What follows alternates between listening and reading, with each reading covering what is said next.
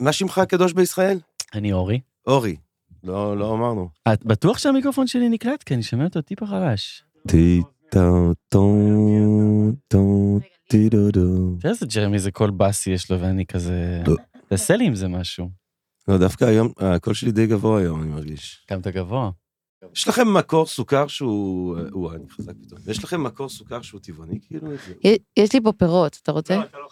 סתם חשבתי על זה. שלא אכלתי היום. יש. פירות. איזה פירות יש לך? הבאתי לנו אה, תפוז, תפוח, אפרסמון. נעשה איזה פרי לפני היציאה לדרך? שנייה, כן? אין בעיה. לא, לא, בוא נתחיל, בוא נתחיל. בוא לא. לא, לא, צריך. צריך פרי. כן? ללא הפסקה, פודקאסט על הדמויות שעושות את העיר תל אביב-יפו. היי, לא היינו פה כמה שבועות, כי אנחנו בדרך כלל מארחים דמויות מהעיר ומדברים על החיים הטובים, השגרה, הבעיות הקטנות. מאז השבעה באוקטובר כל זה די התנפץ לנו בפנים, לקח לנו זמן לחזור, חשבנו איך הכי נכון לעשות את זה באווירה שהיא נוכחת ורגישה. והנה אנחנו חוזרים עכשיו וננסה לעשות את זה הכי רלוונטי לתקופה הזאת, אבל גם לעיר. ולכן היום אנחנו מארחים את ג'רמי פוגל, הייתי קורא לו פילוסוף העיר, שמגיעים אליו עם שאלות קשות, ועכשיו יש הרבה שאלות קשות. וואו, וואו. וואו. צלחת פירות. רגע, הייתה כוונה, אבל... יואו. ככה זה היה מוכן וחיכה ל... לא, לא, לא, אני חתכתי. עכשיו איך הספקת לכתוב. את זה ככה? הבאתי סכין ופירות. מדהים. אדם אחראי, איפה זה? דוקטור ג'רמי פוגל הוא קצת אה, פילוסוף העיר, מוצא את הקדושה בחילון, בים התל אביבי, אפילו בתחנה המרכזית. למד באוניברסיטת קיימברידג', בילה קצת זמן בברלין, בלגי במקור, הגיע אלינו כאן, לתל אביב, לשכונת שפירא. תל אביבי נצחי, ככה זה מרגיש, עם שני פודקאסטים, שזה משהו תל אביבי אה, קלאסי. אה, כתב ספר אהבה לעיר שנקרא תל אביבי מים ועוד מחשבות חופימיות, ואנחנו נפגשים כאן באמצע המלחמה. שלום. שלום רב, שלום, שלום. שלום שני, שלום אורי, שלום לקהל הקדוש שלכם, קהל קדוש, מאזינות והמאזינים. אתה אומר את המילה קדוש, ככה, כן, בקלות בטח, יחסית. בטח, בטח. למה בטח? למה הקהל שלך לא קדוש? לא, גם אנשים של קדושים? אורי מקודם שהוא קדוש. כן, לא מרגיש קדוש. לא מרגיש קדוש? לא, איך אתה מרגיש? כמו סתם? שאני מרגיש. אתה מרגיש סתם? כן, די סתם. אתה לא מרגיש אה, אבק כוכבים? אתה לא לפעמים, אבק כוכבים? כשאני הולך לים, אהה, אז יש קדושה. באיזה שיחה טובה, או, יש קדושה. או, במוזיקה מדהימה שאני לא מצליח להירדם כי היא כל כך טובה, יש קדושה. או. אבל האמת שעכשיו בשיחה טובה ובאנשים, גם יש. ובאנשים שמאזינים אין קדושה. קדושה, זה מה שאתה אומר בעצם. אמ, כן, מוזיקה, לא, אפשר לעשות האזנה ש- שאני תופס אותה כמשהו שיש בו משהו קדוש, אבל... אני אומר שכל מי שמאזין לדבר הזה כרגע הוא קדוש, זה מה שאני אומר. אמן. או הרוב, המספיק, בוא נגיד, אה, אחוז מספיק גדול כדי שאפשר יהיה להתייחס לכולם כאל קדל קדוש. מה זה קדוש, ג'רמי? תגדיר את הקדוש. מה זה קדוש? יש לזה, אתה יודע, אני חושב שבסוף, אה, אם אנחנו רוצים לחשוב על אה, מה זה קדושה, צריך לחשוב על מה זה לקדש. כאילו, הפעולה שבני אדם עושים שהם מקדשים משהו. שהם לוקחים איזשהו סוג של חתיכת אדמה, או איזשהו סוג של עץ, או איזשהו סוג של גבעה או הר, והם מקדשים אותו. אומרים, הדבר הזה הוא דבר קדוש, ובאיזושהי צורה זה מאפשר להם, אה, לנו, זה מאפשר לנו, בני האדם, אה, להעניק וכאילו להזרים אל תוך הדבר הזה את כל אה, האפשרויות הנשגבות שיש בעצם הקיום. מבחינתי זה כאילו כמו לשים איזה משקפיים. זאת אומרת, הנהר הזה, אפשר להסתכל על זה, טוב, הנה סתם נהר, אבל אם אני אומר לעצמי, זה נהר קדוש, אני מקדש את הנהר הזה, אז אני כאילו אה, מרכיב משקפיים, דרכם אני רואה את כל הנשגב שבתוך האירוע הזה. אז נגיד נהר, איזה נשגב היית רואה ב... ב... בוא ניקח את נהר הירקון. אתה יודע, נחל הירקון? אני- אני- נחל? היר- הירקון הוא נחל או נהר? אתם, אתם. מהעירייה, לא? אתם. אתם אה? לא מהעירייה? זה שאלות? שאתם צריכים לדעת. נחל. נחל. נחל הירקון. נחל הירקון. הוא נחל. כן. נדב פה לוחש לנו באוזניה, כן. מה ההבדל בין נהר לנחל? בהזדמנות אחרת, כן. הנחלים מה ההבדל, תראה. מה ההבדל בין אה, נחל הירקון לבין נגיד הגנגז, נכון? הגנגז זה הנהר הקדוש הגדול בהודו, אה, אז אז אתה יודע, אז אפשר, להג- אפשר להתייחס לגנגז, להגיד, אה, זה מקום שהוא בעצם אה, מפתח אה, סוציו-אקונומי, כי זה מביא מים וזה אפשר כל מיני חקלאות. זה מקום שהוא מאוד חשוב אה, מבחינת זה שהוא אפשר תנועה, ולכן הוא אפשר גם אה, כל מיני התפתחויות תרבותיות. זה מקום שיש לו משמעות אה, דתית, יש... אבל כשברגע שאתה אומר שזה מקום קדוש, אז אתה כאילו פותח את עצמך לראות את כל המשמעויות כולן, וגם כל מה שנשגב לבינתנו. מה זה נהר הירקון? אה, זה קודם כל איזשהו משהו שמתקיים בעצם היש, שזה כבר דבר מטורף, נכון? תחשוב על זה, תחשוב על הדבר הזה, עד כמה שזה מטורף. כמה דברים שאין, ודווקא את אה, כן, נחל הירקון יש. דווקא הדבר הזה קיים. זאת אומרת, תחשוב מה היה צריך לקרות בהיסטוריה של היקום כדי שיתקיים לו נהר הירקון. אוקיי. רצף של אירועים מטורפים לגמרי. מפץ גדול, היווצרותם של אטומי מים, אה, זמן שחולף, כדור הארץ שנוצר, והנה, מקורות הירקון, העיר ראש העין, מבצע. אנטיפטרוס. העיר ראש העין. כן.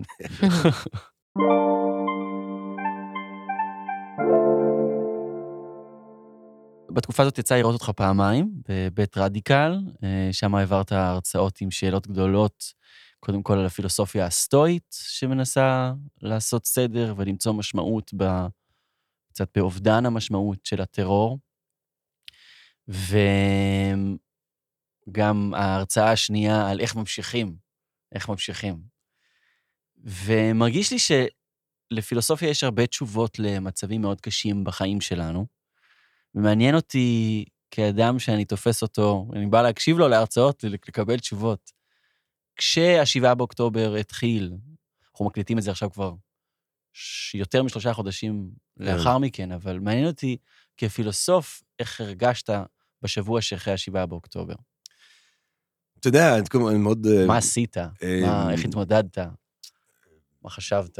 בסוף אה, פילוסוף, או מה שאני לא, זה בני אדם, כולנו, אני חושב, חווינו אה, חוויה משותפת של אה, זעזוע עמוק. אני הייתי ער, ב... אני עבד, היה לי איזה דדליין שלא עמדתי בו כמובן, ו... אז אני כל הלילה עבדתי על איזה מאמר שהייתי צריך לסיים וזה פה ושם. על מה, מה אמר? על... אה, על... אה, האמת היא, לא כזה חזרתי אליו מאז. אה, כאילו. הדדליין קצת קרס כן. יחד עם כל. החוויה שלנו כאן בישראל. אבל זה היה חינוך בעידן הדיגיטלי, ועל חינוך בעידן של תוכן. ומה זה בכלל תוכן? נכון שיש את המילה הזאת תוכן, תוכן, לא תוכן, קדושה, תוכן, מילה תוכן, מאוד תוכן. לא קדושה. הכל נהיה. תוכן, הכל נהיה כן. תוכן, תוכן, תוכן, תוכן. אז כאילו, מה זה בעצם תוכן, ומה וכאילו ברגע שאוניברסיטאות הופכות להיות דיגיטליות, אז האם הן יוצרות עוד תוכן, ואז אם זה בחלק חלק מהמרק הגדול של זה, כל מיני סוגיות כאלה. ואז שש וחצי, יש את האזעקות. אתה יודע, איכשהו לצערנו הרב זה דבר שאנחנו חצי רגילים אליו כבר אזעקות. אז בהתחלה, אני מניח שכמו כולם אמרתי, טוב, אזעקות, בסדר, המשכתי לעבוד, אמרתי, בטח זה, הם רוצים להביע איזה משהו על שמחת תורה, או על הסוכה של אה, חברנו צבי סוכות אתמול בלילה, או מה שלא יהיה. ואז, כמו כולם, אתה מתחיל לראות את התמונות ההזויות האלה, כן? הרגע ההזוי הזה של, של הכיבוש, אה, של, אה, של שדרות ושל כל מיני מקומות אחרים בעוטף, ואני מניח שכמו כולם היה באיזה זעזוע וחשש מאוד עמוק וחרדה קיומית, כאילו לעצם אה, המצב. אני הייתי משוכנע בהתחלה שמן הסתם יתקפו גם מהצפון ויתקפו גם מאיראן, ושאנחנו באיזושהי התקפה ככה קיומית. אנחנו אכן היינו, אנחנו עדיין ב... חרדה, סיטואציה קיומית. חרדה מוצ... לא הייתי קורא לזה חרדה, הייתי קורא לזה פחד. כן, פשוט. פחד, כן, כן, כן. פחד.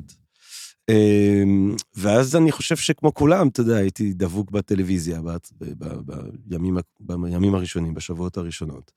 אמ, ו- ובעצב ובהלם ובכאב הזה. אמ, אני חייב להגיד, אני, אני חושב שאני בן אדם ביסודו שהוא, לא יודע אם להגיד פסימי, אבל אה, אולי, אולי בכל זאת לא אה, חרדתי בצורה מסוימת, אז נגיד בקורונה, אני חושב שזו הייתה תקופת הזוהר של כל החרדתיים, כי ברגע נכון, שקורה משהו, ש... אז אתה מרגיש שכל. העולם התאזן איתך. תקופה מדהימה, כאילו, אתה כן. מרגיש ש... לגמרי. טוב, כולם עכשיו קולטים מה קורה בעצם. זה לא נכון? חרדה יותר, זה פחד, יש כן. סיבה לדבר לא, הזה. אתה כאילו, כן. אה, אה, כאילו, זה אתה יעזור מרגיש... לי לשרוד. לא, כאילו, זה אתה היה כל הזמן- מדהים. אתה כל הזמן בטוח ש- שהאסון רק מגיע, אז כשהוא מגיע, אז... אה, יש איזה סוג של תחושה של אפילו... כן, הקלה, ש- סוף כן, סוף זה קרה, כולנו ביחד. עכשיו, זה לא רק אני שחי בתחושה של אסון, כן. כולנו ביחד בתחושה של אסון. אה, אבל ספציפית גם עם ה...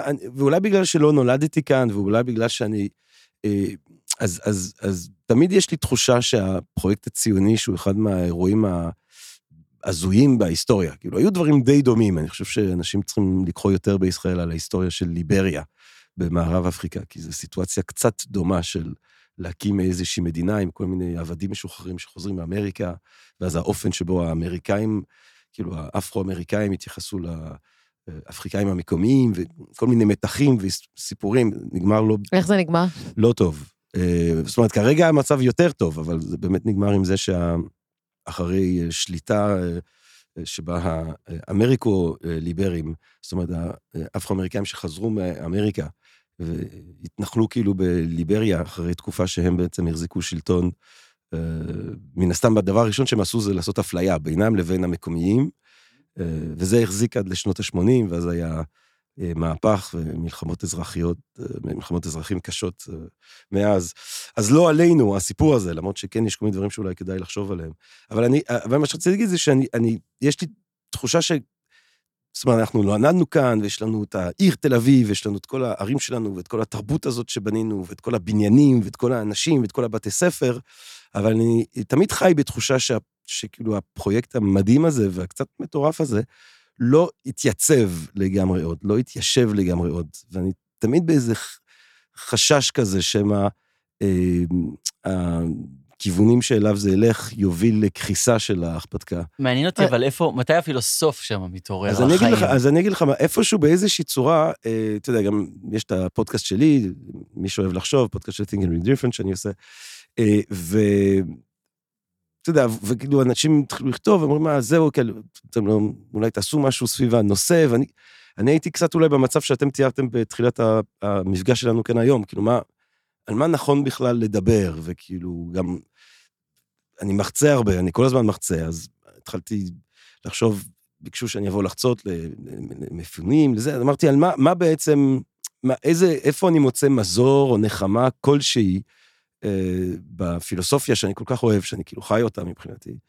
אה, וכמובן שכמו שאמרת, המועמד המרכזי מבחינתי, המיידי, זה היה ללכת לסטואיקנים מהמם. ולפילוסופיה הסטואית, ולחזור לפילוסופיה הסטואית. ו, ואני חייב להגיד שעליי זה, היה, זה עשה אה, השפעה מאוד אה, טובה, זה מאוד עזר לי. למי שכרגע אמרת סטואי ואמר לו, אוקיי, זה לא? אמר לי כלום. אז בוא, בוא, אז בוא נגיד כמה מילים על מה זה הסטואיקנים. כאילו, מה, ש, מה שטוב בפילוסופיה הסטואית בעת אה, כזאת, בתקופה כזאת, ואני אומר כזאת כי הסטואיקנים היו אומרים, אל תגיד קשה, תגיד כזאת, תגיד רק את מה שקורה עכשיו. אל תתאר. אל תתאר, ת- כן, תנסה לדייק.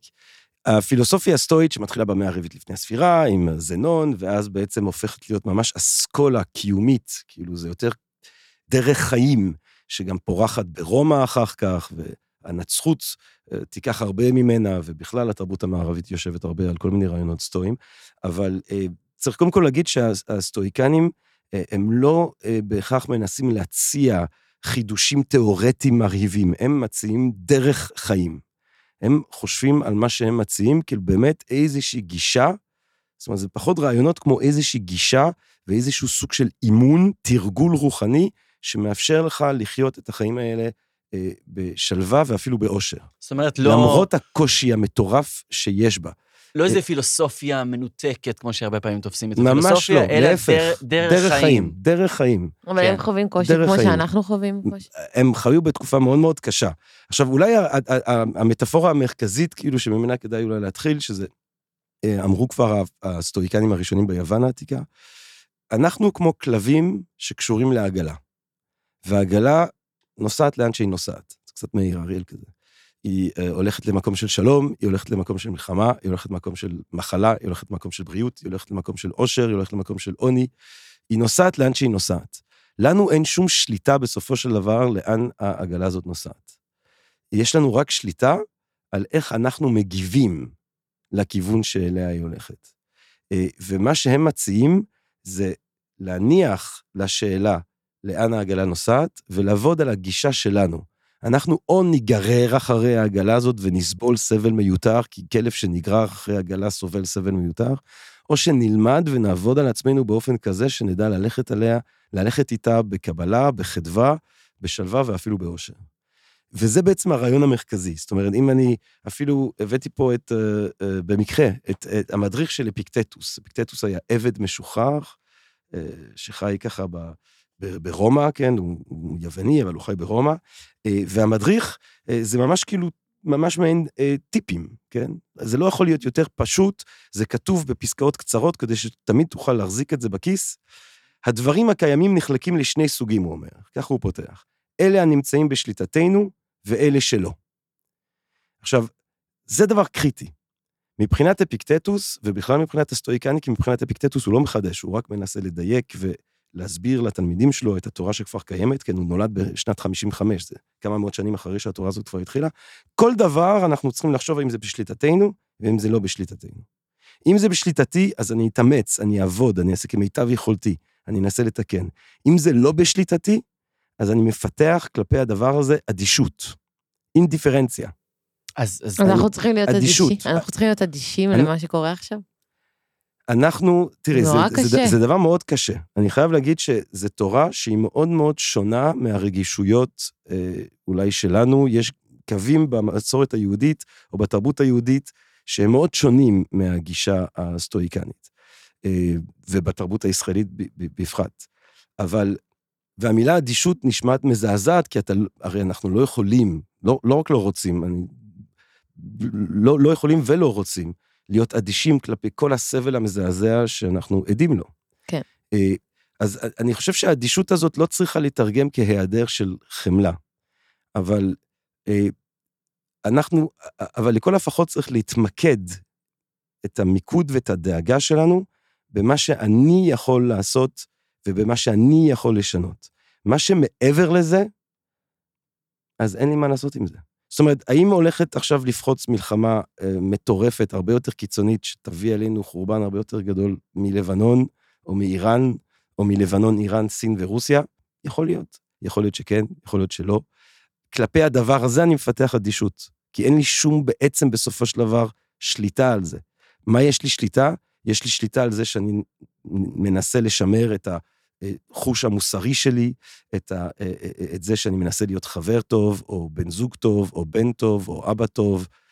זה, אני- על זה אני מתמקד, בזה אני מתמקד. אה, יש מקום גם של להיות אה, אזרח טוב וערבות הדדית. בוא נגיד, בטח. מה הסטואים היו אומרים על ללכת להתנדב ולקטוף אה, בטח, קלמנטינות? אה, בטח, כי זה, זה, זה הרי בשליטתך.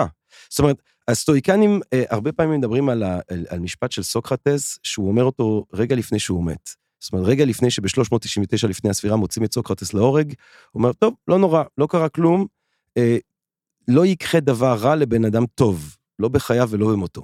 עכשיו, זה דבר מאוד מוזר להגיד, "ר- עוד שנייה הולכים להוציא אותך להורג. כאילו, לקחו אותך, אתה בן אדם חף מפשע, כן, אתה בסך הכל מסתובב, עושה פילוסופיה, מציק לאנשי. העיר. אתה מאוד מציק, כן, אתה זבוב. אתה, אתה, הוא קורא לעצמו אה, זבוב סוסים, אתה עוקץ כל הזמן. כן. אתה מציק, אבל לא עשית שום דבר מעבר לזה, ומבחינתך ההצקה הזאת היא רק כדי לדרבן אנשים לחיות חיים מוסריים, הולכים להוציא אותך להורג, ומה שיש לך להגיד זה שלא יקרה שום דבר רע, לא לב- לבן אדם טוב, ואיך הסטואיקנים מפרשים את זה?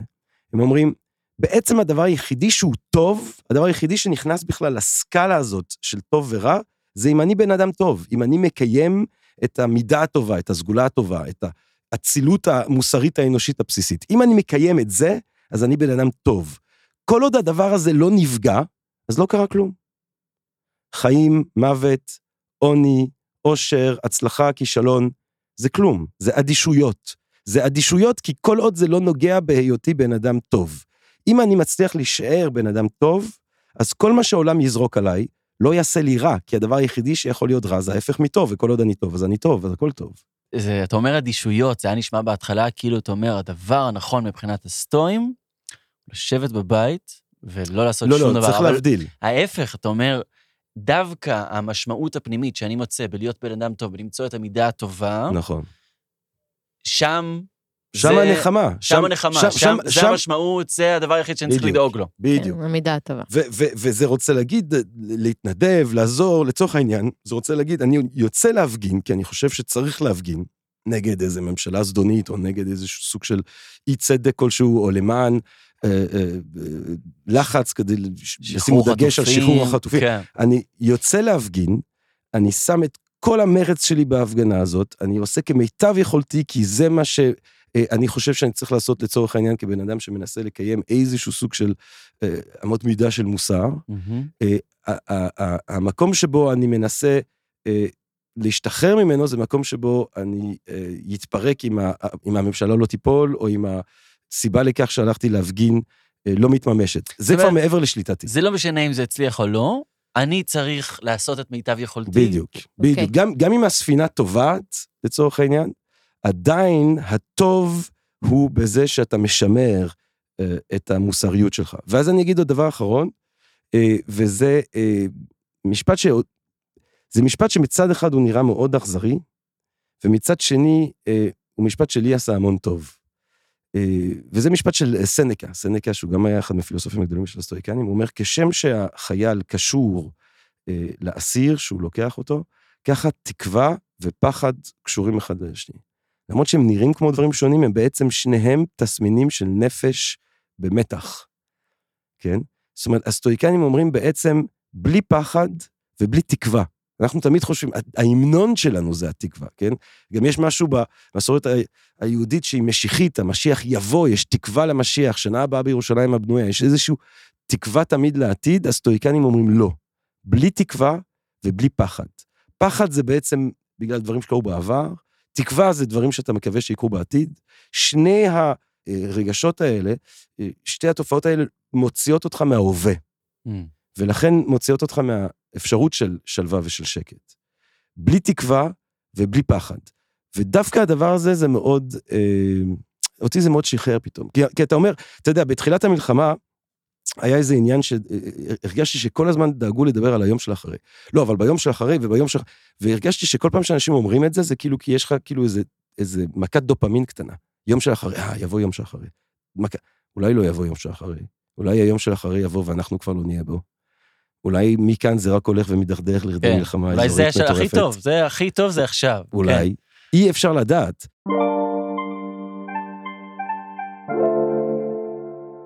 אני מרגישה חרדה. כן? כן. עכשיו? כן. זה ממש? כן, מה, כן. בגלל הסטואיקנים? לא, בגלל כל הסיפורים, ולדבר על זה זה קשה לי. באופן כללי, כן? כן, כן. מאוד קשה לי. אבל אני, אבל אני כן חושבת, תוך כדי שאתה מדבר, ואתה אומר על מה בשליטתי, ואז אני אומרת, אוקיי, מה בשליטתי? אז אני אומרת, קשה פה ומורכב ממש. ואתה דובר אה, צרפתית, יש לך אזרחות בלגית. אתה יכול לגור לא, בכל... אבל אני אני לא יכול אני לא יכול. אנחנו לא יכולים להמשיך בלי שאנחנו מנסים אה, לא, אז אני אומרת, לסייע לדבר הזה. אז נכון, שני. אנחנו נסייע לא, לזה. כי, אה, תקשיבי, אתה יודע, הסטואיקנים אומרים שזה תרגול. אולי אנחנו רגע צריך לתרגל את זה, צריך לתרגל את זה. אולי צריך רגע שנתמקד, שני, במה שכן בשליטתך, ונשחרר לגמרי מה שלא בשליטתך. נגיד עכשיו זה לנשום, נכון? אה, זה להתייחס למציאות, להווה, להווה הקטן שלנו. אנחנו עכשיו יושבים, יש פה את אה, אדון טולדנו, יש אותי, יש את דור, אנחנו במקום מוגן, נכון? כרגע, כן. בהווה, ברגע הזה ממש. הרגע הזה ממש, הוא בסדר, נכון? הוא בסדר, הוא בסדר גמור. לא, הרגעים הם בסדר, כאילו. אז, אז זה, זה כל מה שיש, זה הרגעים. בוא לא נהיה בעבר, לא נהיה בעתיד. בלי פחד, בלי תקווה. לא? כן. כן, בגדול כן. אז לא, כי אני, אני אומרת, חרדה זה שליטה. ושליטה, אז זה, שליטה זה מאפשר לנו בעצם גם להגיד, אוקיי, אני שולט על החיים שלי. אנחנו לא שולטים מהחיים שלנו, ח- חרד- בשום צורה. בשום צורה. היום בלילה יכול לחטוף התקף לב. נכון, אבל אתה גם יכול פשוט לקום וללכת. יכול מאוד להיות. אין לנו שום שליטה על החיים שלנו באמת. ואת כל הדיבור, את כל הזה, ואני, אין, לנו שום שליטה, אני יכול לצאת ונופל עליי פסנתר. זה דבר שקשה לקבל אותו, אבל כדאי לקבל אותו. זאת אומרת, לשחרר את המקום הזה שמתיימר לשלוט על הכל. על מה אנחנו שולטים? אנחנו שולטים על האפשרות שלנו לשמור על מוסר, להיות בן אדם טוב. זה, זה, זה, בזה אנחנו שולטים. על זה יש לנו את האפשרות להתאמץ, אם You- בכלל. You have one job כזה. אתה תהיה, בן אדם מוסרי. טוב. את, שני, את היא אה, בת טובה, ו, ובן אדם טוב, וחברה טובה, ותהיי טובה במה שאת עושה, וכל שאר הדברים, אללהו אכבר. אלוהים גדול. זה, זה קשה לי אה, כאילו לחשוב את זה. כי אני כאילו, אני תופסת את עצמי כבן אדם טוב, אגב. אני לא, אני לא, אני לא, כי אני לא מפחדת מזה. כאילו, תראי, אבל האופציה ההפוכה היא עוד יותר קשה, כי האופציה ההפוכה שם על הכתפיים שלך את, ה, אה, את הניסיון לסדר את כל המציאות ולסדר את הכל, וזה זה גדול על כל בן אדם. מי, איזה בן אדם יכול להבטיח ש, שלא תפרוץ עכשיו מלחמת עולם שלישית? איזה בן אדם יכול להבטיח עכשיו שלא ייפול, ייפול לו טיל על הראש? כאילו, ולחיות עם האחריות הזאת, זה נראה לי משקל שהוא, שהוא מכביד, הוא גם לא הוגן כלפייך. נכון. אבל זאת בעיה, כי א' כל אני לא בחרתי את זה. זאת אומרת, אני לא בחרתי לחיות עם האחריות הזאת, אבל זה נפל עליי עכשיו, כי התחילה מלחמה, ואני גרה בישראל, והמשפחה שלי פה. יש לנו אחריות לעשות את מה שנראה לנו שאנחנו יכולים לעשות כדי לסייע. אם זה לעזור למפונים, או לעזור ל, לחברים שלנו במילואים, או לבני זוג או בנות זוג שלהם שהם לבד בבית, או אם זה ללכת להפגין לדברים שאנחנו חושבים יקדמו איזשהו סוג של עתיד שפוי, אם זה להתגייס למטרות אה, פוליטיות, אזרחיות, שיכולות לסייע למצב. או, או סתם לקום מהמיטה ולצאת לעבוד ונמשיך לעשות את זה. ולעשות כמיטב יכולתנו, כן. כל אחד יכול לעשות את מה שהוא אה, חושב שהמידה הטבעה, אה, המידה הטובה אה, מובילה אותו אה, אה, אליו, לפעילויות ש, ש, שהוא מרגיש מחויב אליהן, אבל, אבל מעבר לזה, לגבי עצם המציאות, את יודעת, זה, זה יכול להיות חמאס, זה יכול להיות אה, סחטן, זה יכול להיות אה, חייזרים פתאום שבאים ומסיימים פה את הסיפור, זה יכול להיות אה, רעידת אדמה שאמורה להגיע כל רגע. זה המציאות האנושית. אנחנו במצב שאין לנו בעצם שליטה על הדברים האלה, ועל כן, הסטואיקנים לפחות אומרים, כל אלה הם אדישויות. כן. אני, אני פשוט חושבת שיש איזה, כאילו לי יש עניין נגיד עם ישראל, שאני אומרת, אוקיי, יש פה יותר קשה ממקום אחר בעולם, כאילו. כרגע, כן. ואני חושב שאפשר לא. אולי לשאול אותך את השאלה הזאת ספציפית. נכון, ואז בדיוק, אני יכולה לשאול את השאלה הזאת אותך, כי אתה דובר צרפתית, ויש לך נכון. אזרחות בלגית, ואתה נכון. יכול להיות בכל מקום אחר בעולם, אז למה דווקא פה? אני חי בתל אביב. אני אוהב את תל אביב, אני מאוהב בתל אביב, אני לא אוהב לצאת מתל אביב. אני אתה לא יוצא מתל אביב אני- לטבע? אני, לא, לא, אתה יודע, יש אה, ב- בפיידרוס, אה, סוקרטס, גם הוא לא אוהב לצאת מאתונה. אז יש כזה, אז זה אחד מהרגעים הנדירים שהוא יוצא עם פיידרוס. סוקרטס תמיד אוהב לדבר עם כזה בחורים צעירים יפים וזה, אז הוא הולך איתו והם הולכים, ופיידרוס אומר לו, אתה יודע, אתה, אתה לא הרבה יוצא מאתונה, אתה לא הרבה יוצא לטבע עכשיו, אתה יודע, גם אתונה אז היה טבע, אבל אתה לא הרבה יוצא. אז הוא אומר, כן, אני אוהב ללמוד, וללמוד אני לומד מבני אדם, אף פעם לא למדתי כלום מעץ. עכשיו, זה דבר שמאוד סותר את הרגישות האקולוגית כן. שלנו היום, שאתה בוא תלמד מעצים ובוא נחבק עצים, ואני למדתי דברים מעצים. אה, אבל אני תמיד אומר ש... רק אה, ניתן וידע את אה, דרכו של עץ אחד. לגמרי, לגמרי, לא, אבל... אבל אני אוהב, אני אוהב בני אדם, ואני אוהב את ה... אני עכברו של עיר. אני תמיד אומר שאם יש לי כמה ימים בלי ה... בלי מה שלא, בלי מה שאין באוויר באזור של התחנה המרכזית, אז אני... אז אתה יכול לגור לא בעיר, אתה יכול לי. לגור בפריז, זה גם נכון, עיר. אני חייתי בפריז. נו, נכון? אה, אז למה למרות למה לא שם? או ברלין. ברלין, טוב, ברלין, אלוהים ישמור. אבל... אמ, ה- למה אלוהים ישמור?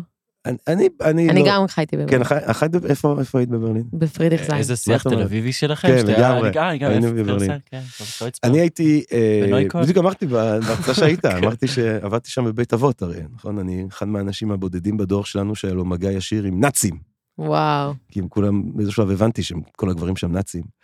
אה, אז בקיצור, תל אביב, אני אוהב, אה, כן, אני אה, ניקיתי את הפיפי של נאצים באמצע הלילה. גם נאצים הם בני אדם, זה המסקנה שאנחנו מקבלים פה. מסתבר, כשגם הם עושים פיפי. וקקי כשהם מגיעים לגיל 90, מסתבר שנאצים זקנים זה דבר... זה- זה מתפגר דבר- כמו שאר בני כן, אדם. נכון, זה מחרבן על עצמו, וזה נרדם ומתעורר ומבולבל ומת. ופוסט טראומטי. אה, שאלה, כן, כן. האמת היא שכן, חלקם היו פתאום נכנסים לסחטים כאלה. אה, האמת היא, אני חשבתי להרוג אותם. אתה יודע, זה הדבר הראשון, זה הרפלקס, אתה בבית אבות בברלין, כן. ואתה כן. אתה פתאום אתה כל, הבן אדם מדבר איתך על אה, החוויות שלו בצפון אפריקה ב-42-3, אני לא זוכר מה, ואתה אומר, טוב, אני, אני, צריך להרוג אותו. זה- הדבר כאילו, המוסרי לעשות ברור, זה כאילו... אה, אז אתה לחשוב יודע. שכילד בן 6-7, שהיה ילד ערוץ ההיסטוריה, אהה. והייתי נורא אוהב לראות את כל ה- השחור לבן הזה והקריין האמריקאי ברקע. אמ, ממש אה, רציתי לנסוע לגרמניה לבתי אבות, ולפוצץ, כאילו לעשות פיג- פיגוע טרור נגד כן. נאצים מבוגרים. זה קטע, כי כשאתה אם אם אשכרה אני הייתי מול ה- במצב שלך, לא יודע אם- איך הייתי... כן. מחשבות, אגב, זה חוקי, מותר לחשוב מה שרוצים. כן, לא בטח, כן. זה חו- אני אגיד לך יותר מזה, אני גם בדמיונות שלי אמרתי לעצמי, אם אני כזה חונק מישהו, אה, ואז אני טס לארץ כזה, אתה יודע, שעה אחרי, אני לא חושב שכאילו ישראל אה, כן, תחזיר אותי לגרמניה על זה שהרגתי אה, נאצי זקן. עדיין איזה לא. 6 מיליון. לא, אבל הם כן. חיילים, הם היו חיילים, לא אמרת, הם, הרוב, אלה שאני ממש דיברתי איתם, הם היו חיילים, הם היו בוורמאכט, אז אתה יודע, פתאום אתה... אבל בקיצור, שמחתי מאוד לעזוב את כל הסיטואציה הזאת חוזרים- שם חוזרים בברלין, את ברלין? ואני מאוהב בתל אביב, לא, אני אוהב את תל אביב. ואני חי בתל אביב. אבל אז. למה? אז אבל עכשיו לא שווה לגור. בתל אביב. למה? ג'רמי, למה? אני אוהב את העיר הזאת, אני חי בעיר הזאת, אני תל אביבי, אני מתקיים כאן, אני מרגיש גם שהתופעה הזאת, ג'רמי פוגל, היא אין לה הרבה היגיון במקומות אחרים כרגע. כאילו, אני לא... אני, ואני אני אדם, באמת חייתי במלא מקומות, כי כל שנות ה-20 שלי פשוט הסתובבתי, אז הייתי בבלגיה, ואז באנגליה, ואז כאילו נולדתי בבלגיה, ואז הייתי באנגליה, ואז הייתי בצרפת, ואז הייתי ב... הייתי? באיטליה, ובברצלונה, ובניו יורק, ואז נו, בברלין. אז וכאילו- למה תל אביב? ואני, מכל המקומות האלה, זה המקום שאני הכי אוהב. גם עכשיו? כן.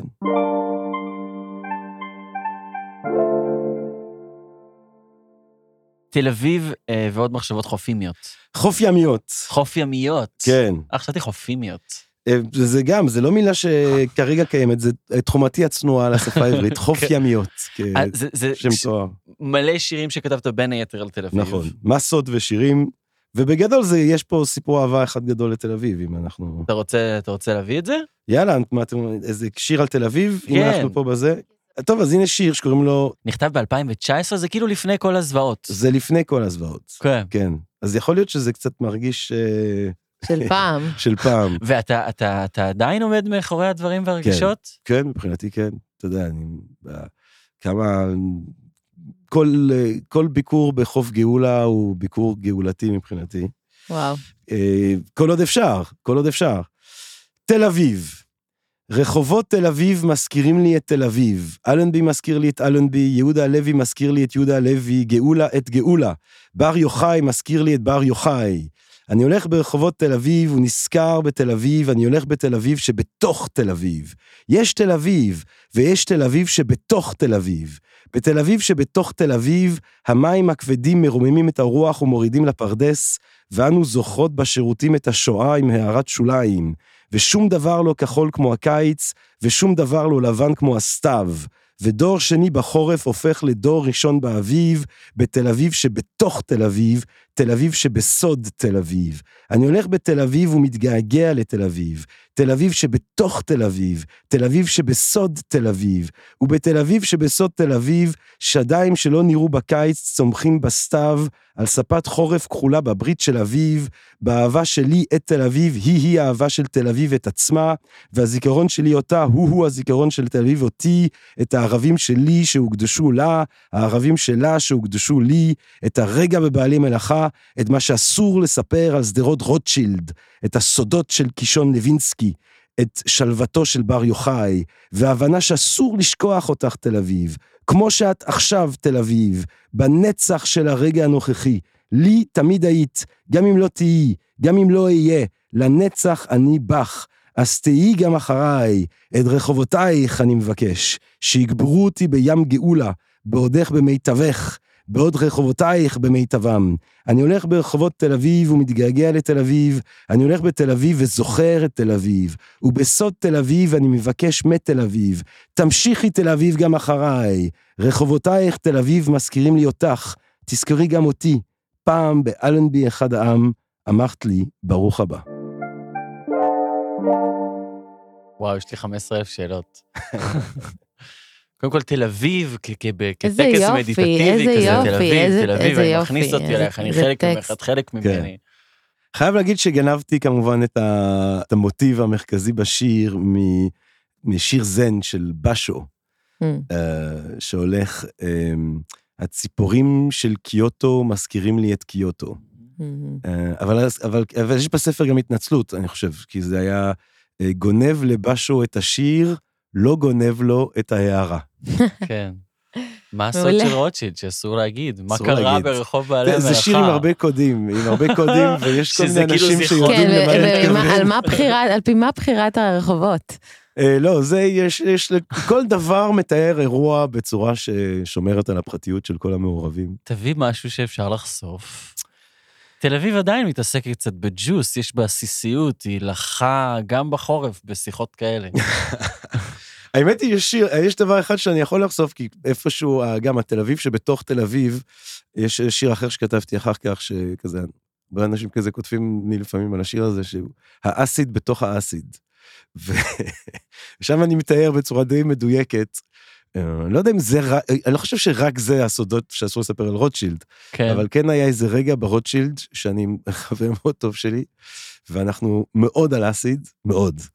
ואז פתאום יש לנו מחשבה אה, מהפכנית, והיא, בוא נעשה אסיד.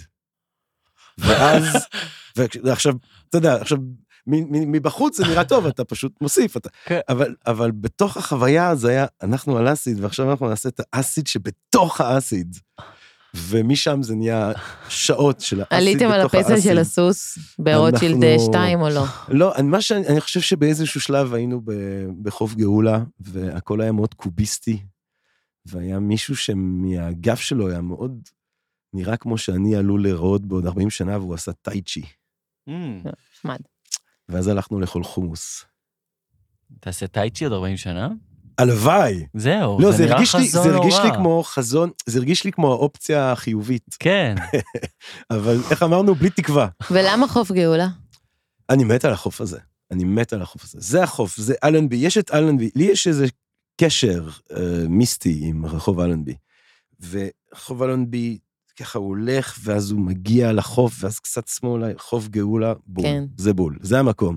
הרבה מהחברים שלי אוהבים את החוף ביפו, אה, אני יכול להבין, הוא יותר ככה, אבל יש שם סלעים. שלבים, יש היפסטרים, כן, אני לא, בחוף חוף גאולה. גאולה הוא חוף חלומי. גאולה הוא בול, מבחינתי. הוא מאוזן, הוא שם. כן. יש הוא- שם הוא- הרבה שטח הוא ריק. בדיוק מה שאתה רוצה שהוא יהיה, והוא לא מה שאתה לא רוצה שהוא יהיה. יצא לך להיות בחופים הצפוניים? יוצא לפעמים, יוצא. צוק, תל ברוך, כן, יש כן. טיילת חדשה אפילו. אני... אני... יפה, אני- אורי. אני מברך. אני זה אתה ביליתי. אנחנו ממש. בקיא. חוץ מזה שעולה חול על, ה, על השביל, ואז קצת מחליקים, יש חשש, יש סכנה כזאת. יש תביעה לעירייה שמחכה לקרות. אולי אה, יצטטו אותי פה. שמה? מקווה שזה לא יהיה חלק לא, מכתב לא. התביעה. אמ, יפ... כאילו, זה כאילו... הטיילת החדשה ליד זה לא Sea N' Sun. זה לא, זה פתוח, זה טבע, זה הרבה יותר... יפה.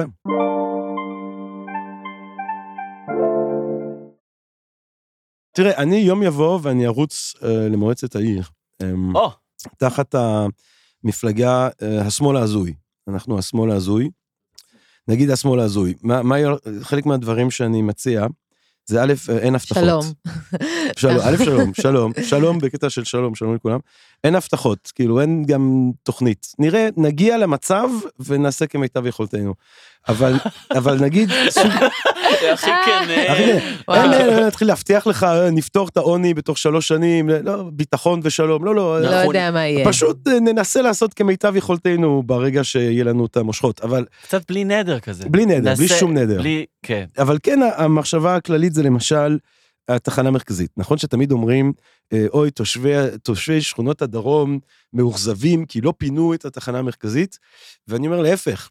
הרי ביום שיפנו את התחנה המרכזית, אז תושבי שכונות הדרומיות כבר לא יהיו תושבי שכונות הדרומיות, כי מי שיעבור לגור שם זה העשירים. אז אני אומר, צריך להכפיל את התחנה המרכזית. double or nothing, לעשות אותה פי שניים יותר גדולה מהסריחה ורועשת.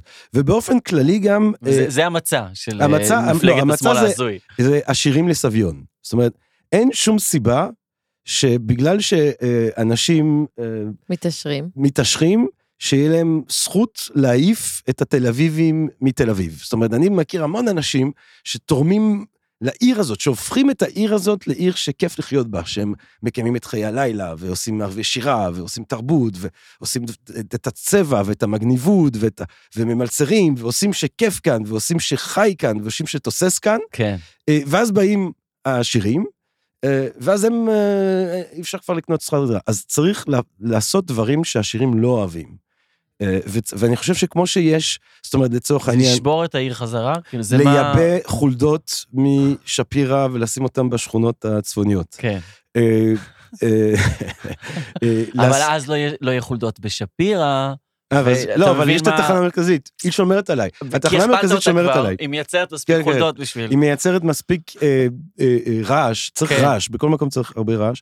אה, וגם אני חושב שצריך ש... אנ- ש- אנקדוטה על תחנה המרכזית, אגב, הייתה התחנה המרכזית הגדולה בעולם. עד ל-94, על- כן, עד שבהודו בנו. נכון. אה, אני, אני אומר גם שצריך להיות משהו כזה, כמו שיש זכויות אזרח, אני חושב שצריך שיהיו זכויות אה, עירוניות, זכויות אורבניות.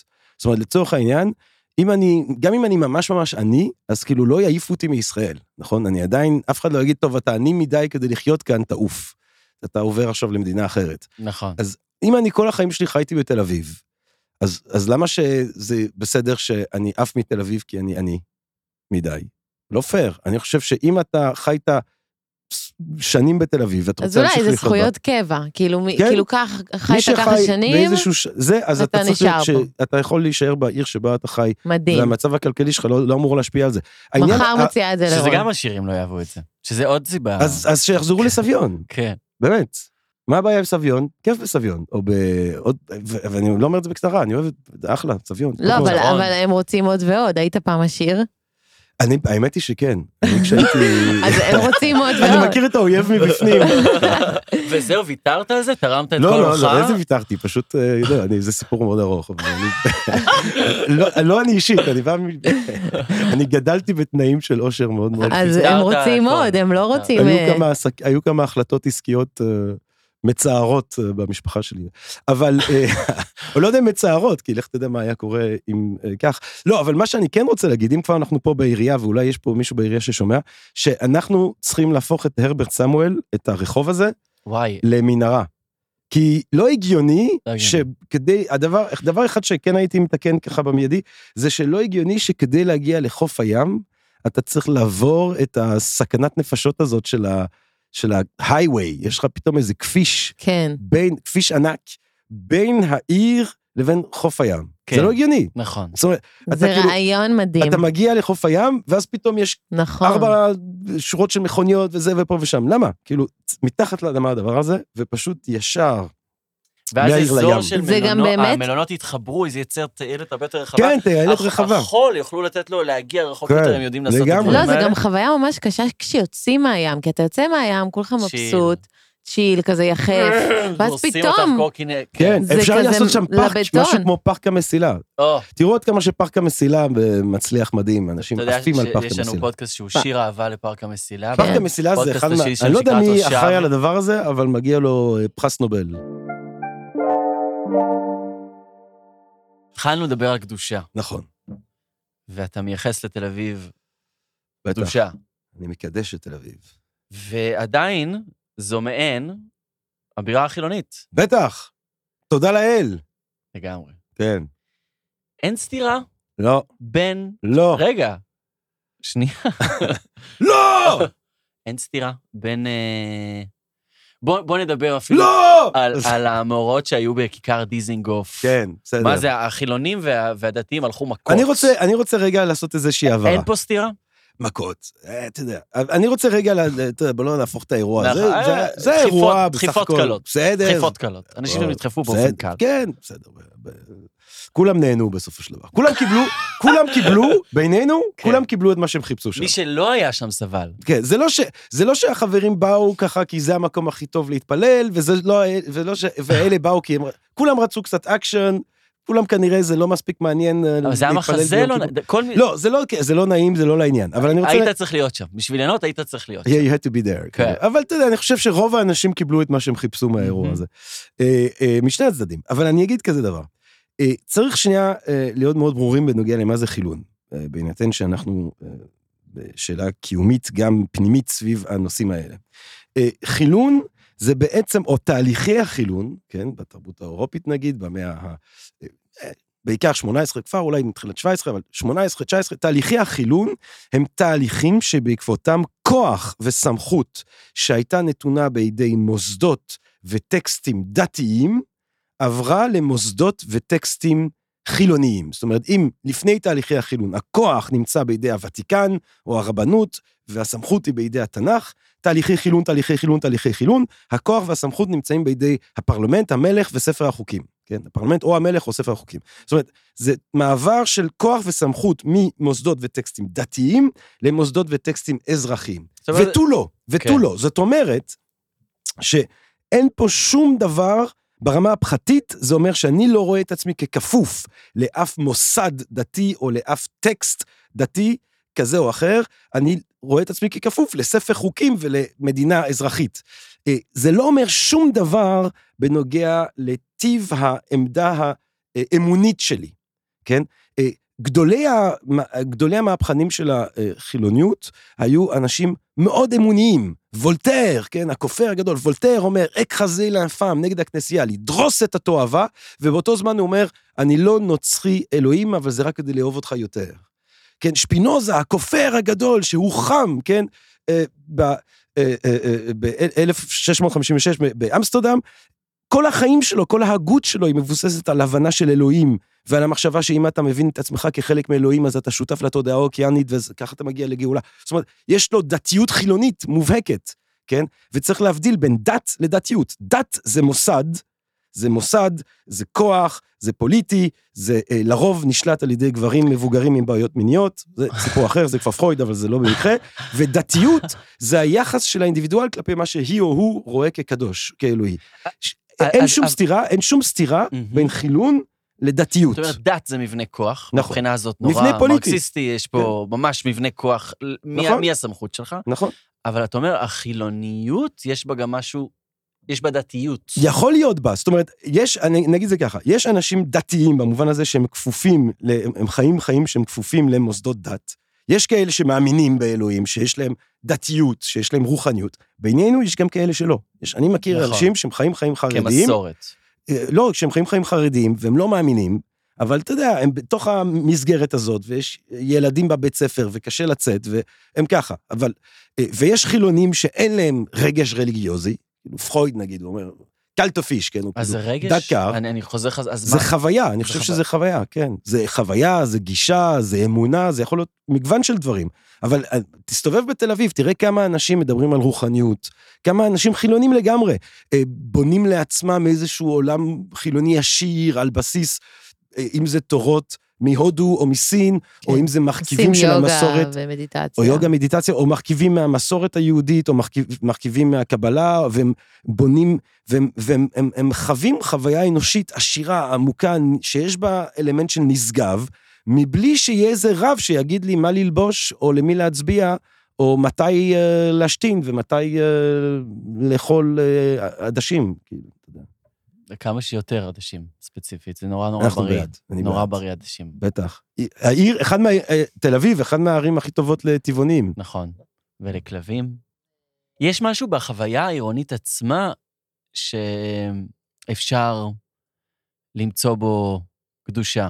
ממש. שאם זה ללכת למועדון ולרקוד ולהתחבר לאיזו חוויה, אה, אתה יודע, לשכוח בעצמנו, למצוא את עצמנו מחדש. אתה יודע, אחד מהדברים החשובים ב, ב, בחוויה של הכנסייה, של הבית כנסת, של, זה הכינוס, זה הקהילתיות, זה תחושת היחד.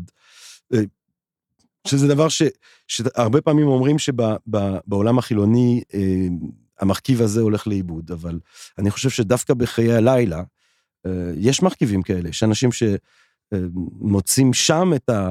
את הביחד, את התחושה הזאת השבטית, את התחושה הזאת שאני אה, שותף לאיזשהו סוג של אה, קהילה שהיא חווה איזה משהו משמעותי מהמם. ביחד באותו הזמן.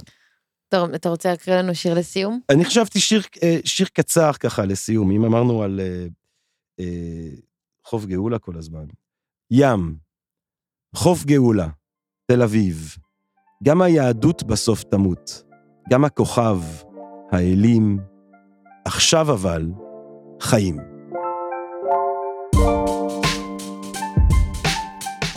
שזה מאוד סטריקני גם. כן, בדיעבד אני, יש לי משהו סטריקני. עכשיו חיים, שני, כן. עכשיו, עכשיו. את בסדר? את בסדר, כן, שני? כן, כן, כן. אני כן? בסדר. כן? את באמת בסדר? כן. דוקטור ג'רמי פוגל, המון המון המון תודה. תודה, תודה תודה שני, תודה אורי, תודה דור. תודה רבה, דור. ותודה לעיר תל אביב, תודה לעיר תל אביב. תודה לעיר תל אביב. תודה לעיר תל אביב שאנחנו אוהבים מאוד. תודה.